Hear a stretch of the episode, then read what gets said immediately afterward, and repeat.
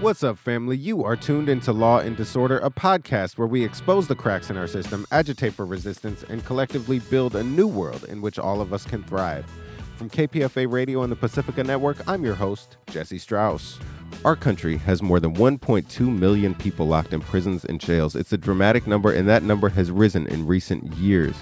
That's the number of people who are locked up who've been guilty according to courts, whether through trial or plea bargaining, etc. It's no surprise to our listeners that from time to time people are found to have been wrongly convicted and then released, an experience we can certainly celebrate, but what does accountability look like from wrongful imprisonment after release? A new ProPublica investigation shows that while there are some support systems, they're created and implemented differently in the states that offer support, but within those, many fall through the cracks. We're joined this morning by Anna Clark, a Detroit based reporter for ProPublica who covers stories in Michigan and the Midwest. Anna is the journalist behind a new piece published earlier this week called They Were Wrongfully Convicted. Now They're Denied Compensation Despite Michigan Law. Anna, thank you for joining us. I'm so glad to be here. Thank you. So glad to have you this morning. So, Anna, your story focuses on Michigan, and we're going to move through that story in detail. But I also want to let listeners know that a little later we'll touch on the national context and local context here in California of that story just a little bit, understanding that support for people whose convictions have been overturned is dealt with on a state by state basis. And so while there are similarities between different states, they're handled differently. I'll toss this one piece out now just for context, and then we'll go deeper later. Um, 38 states and Washington, D.C. have compensation statutes for people who were wrongfully imprisoned, offering very, varying amounts of money with a range of qualifying criteria. That leaves 12 states that don't offer any financial compensation for exonerees. So, uh, before we go further into that conversation, let's get to know Michigan's rules and what's going on there. And I want to do that through some of the people you profile in your reporting. Who is Marvin Cotton great. Jr.? Yeah, I'm sorry. And and how did he find himself incarcerated and later how did he end up with an overturned conviction? Sure. Thank you. Um, well, I love that you're starting with people first because, as wonky as some of these laws get and how they compare across borders, um, it's ultimately about people's lives, right? Um, so, mm-hmm. Marvin Cotton Jr. was um, about 20 years old when he was um, convicted of murder uh, here in Detroit, and he spent nearly two decades in prison before that conviction was overturned thanks to the conviction integrity unit um, in the Wayne County Prosecutor's Office, Wayne County being where Detroit is. Um, so the prosecutor and you know court, you know, kind of signed off on it, and he um, stepped out of prison um, for the first time in October uh, 2020.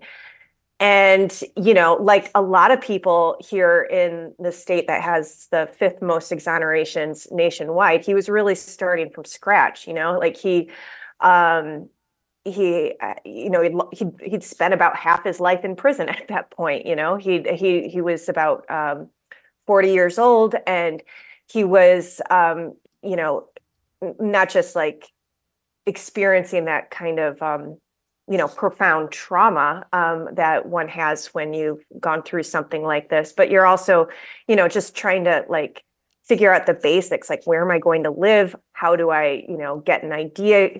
Where how do i um, support myself? Like how do like what do i do? What do i do next? And um, this is where uh, the compensation law is um, kind of comes in. You know it's like the the theory behind um, these kind of statutes is to provide like a more um, a quicker and more accessible means of support um, for people who've experienced such a grave injustice.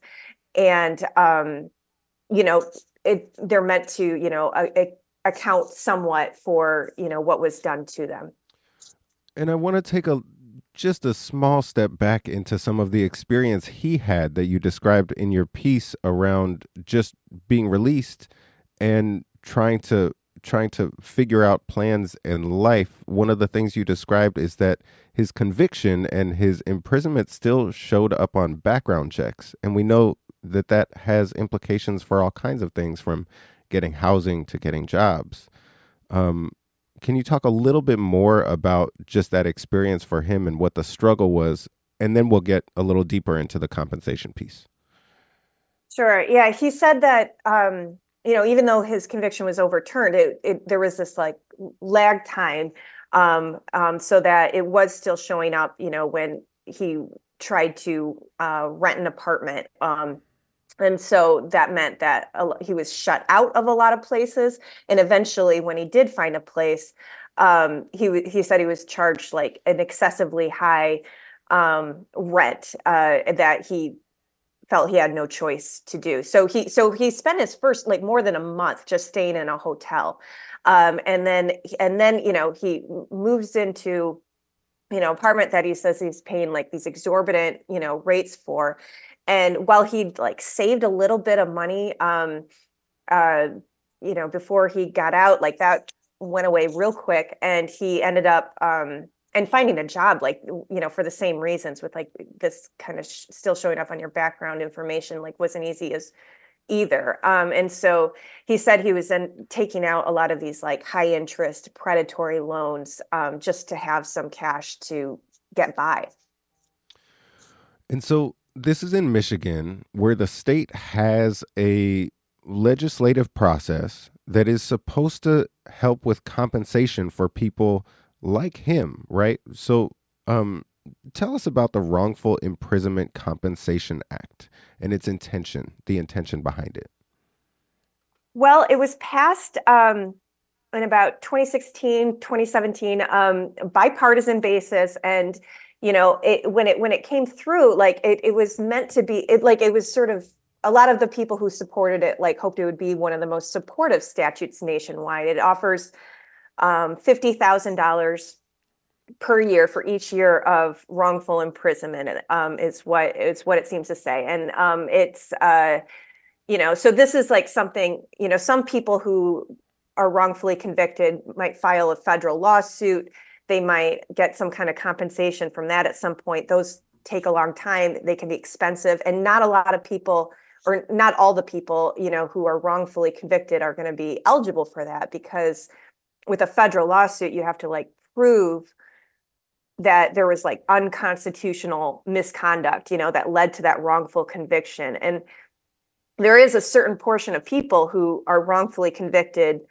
for other reasons, like like just honest mistakes like eyewitness you know mistakes or things like that. There's a, a, a thousand other reasons that wrongful convictions can happen. So like with WICA this uh, law here in michigan you know is meant to provide like a you know a, a more a swifter you know means of support for all people who are wrongfully imprisoned um, uh, that um, um, including those who might not you know be eligible for a federal lawsuit now, the challenge is, and this is what Marvin Cotton ended up bumping up against, is that it's also like very, it is very narrowly defined. So only those whose wrongful convictions were overturned or reversed based on quote new evidence um, that proved their innocence um, are eligible for this and that and so new evidence as opposed to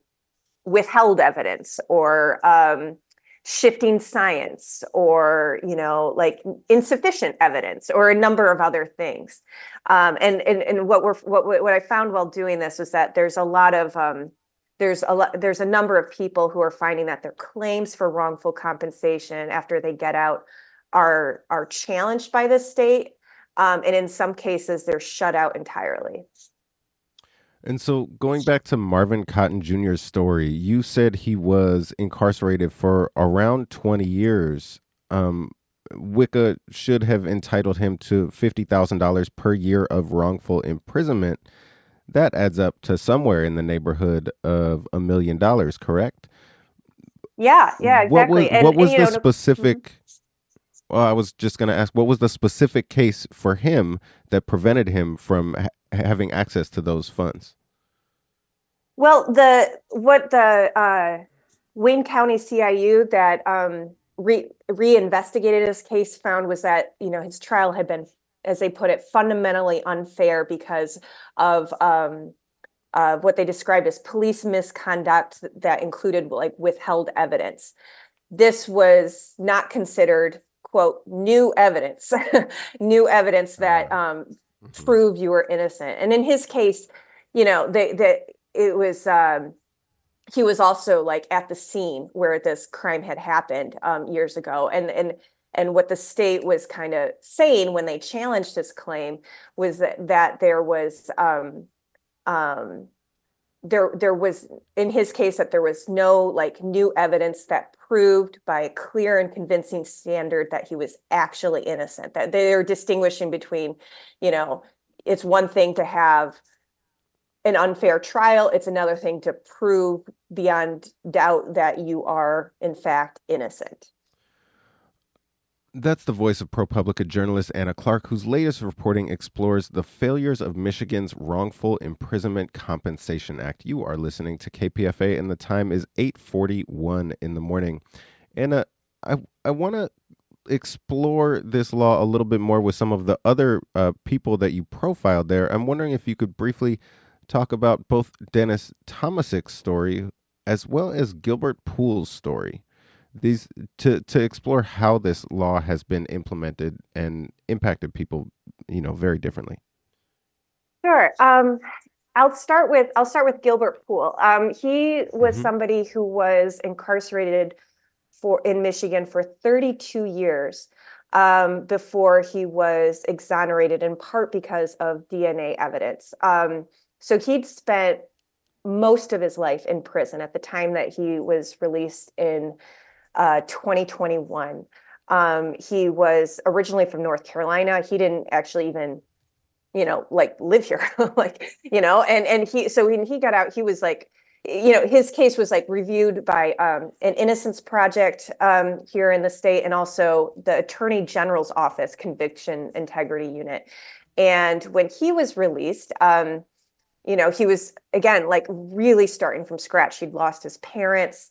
He had never used a cell phone. He had um he didn't know anyone you know outside of his lawyers or you know some people who showed up at his like welcome home party like clergy members and so forth. He really didn't know anyone. And you know because of the publicity around his case he, said like somebody had you know donated some months in an apartment for him to live. And he was just there just you know almost a little baffled like like what do i do now you know? Um and he filed um one of these claims you know for compensation and um it moved through like very speedily. Um it went how i think a lot of folks who apply hope their case will go. He he like he um uh, he said he received the money within um, six months, and it proved to be pretty essential to, you know, begin this process of you know rebuilding his life. He um he mm. has he has a home now. He um he has a, a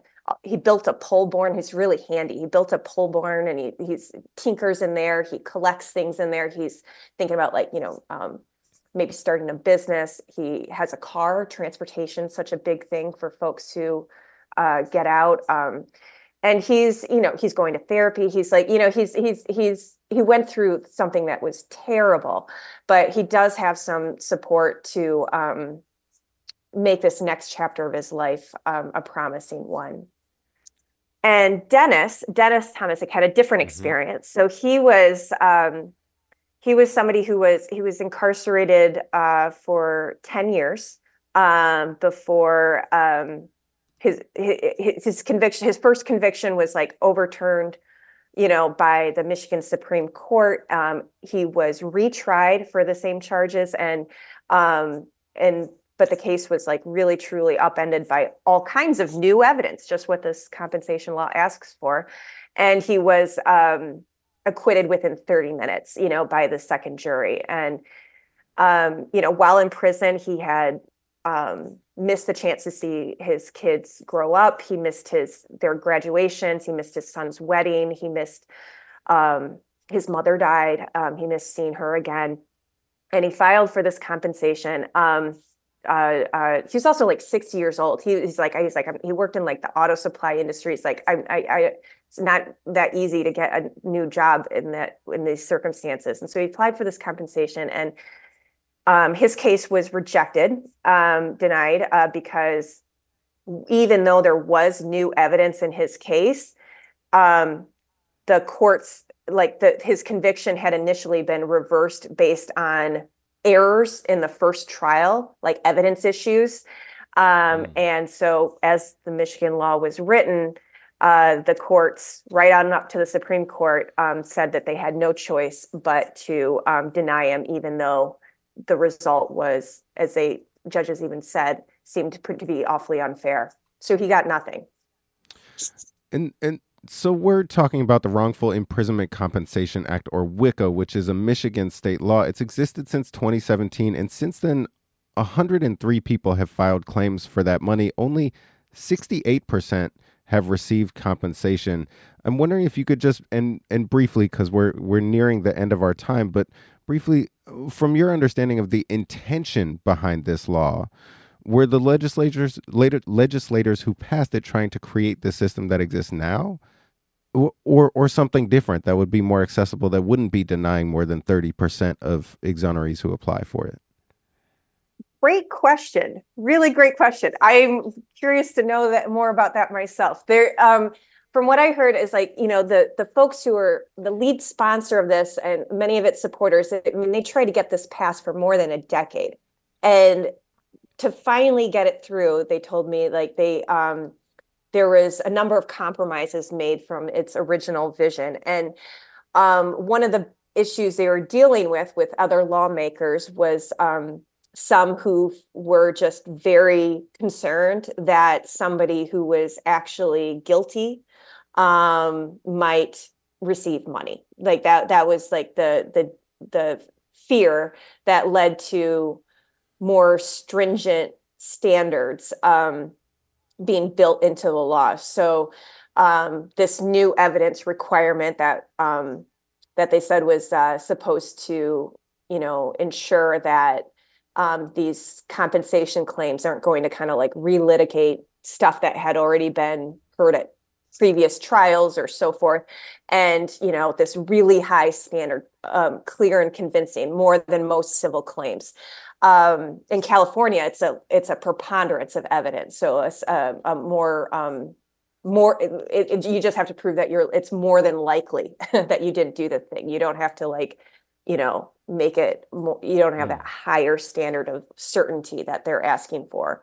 Um, and uh, uh, yeah, like that, that, that, they said that was necessary to get this through um, in order to, um, you know, uh, address the concerns of those who were worried that uh, it would uh, benefit people who might not be quote unquote wholly deserving and um, but you know as we're seeing you know some years of this law and practices we're seeing like you know uh, a number of people who are like very much do have like um, uh, a, a, a, claim here, um, and they're either being shut out entirely or only getting a portion of what the law seemed to promise.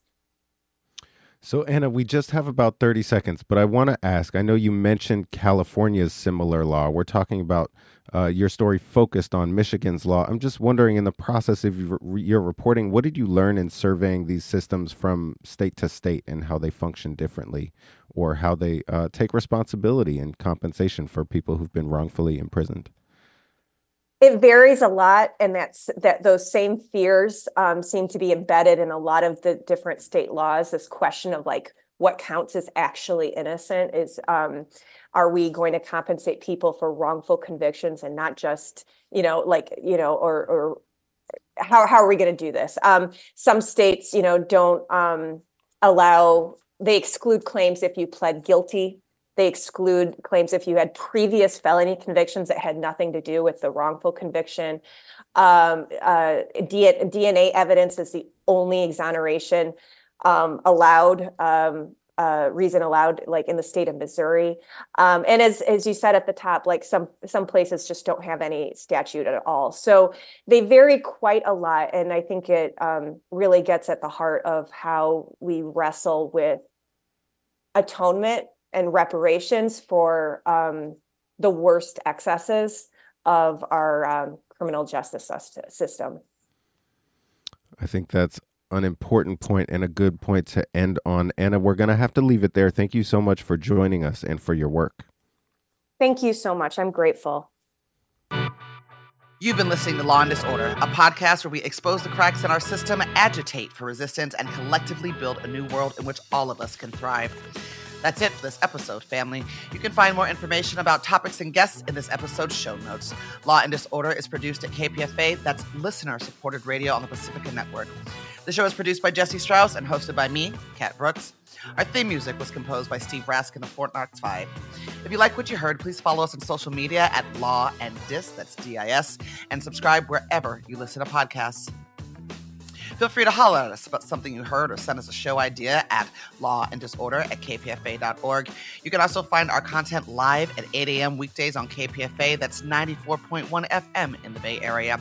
Our show and all of KPFA's programs are funded exclusively by you, the listener. And if you're in a position to support us, please donate today at kpfa.org.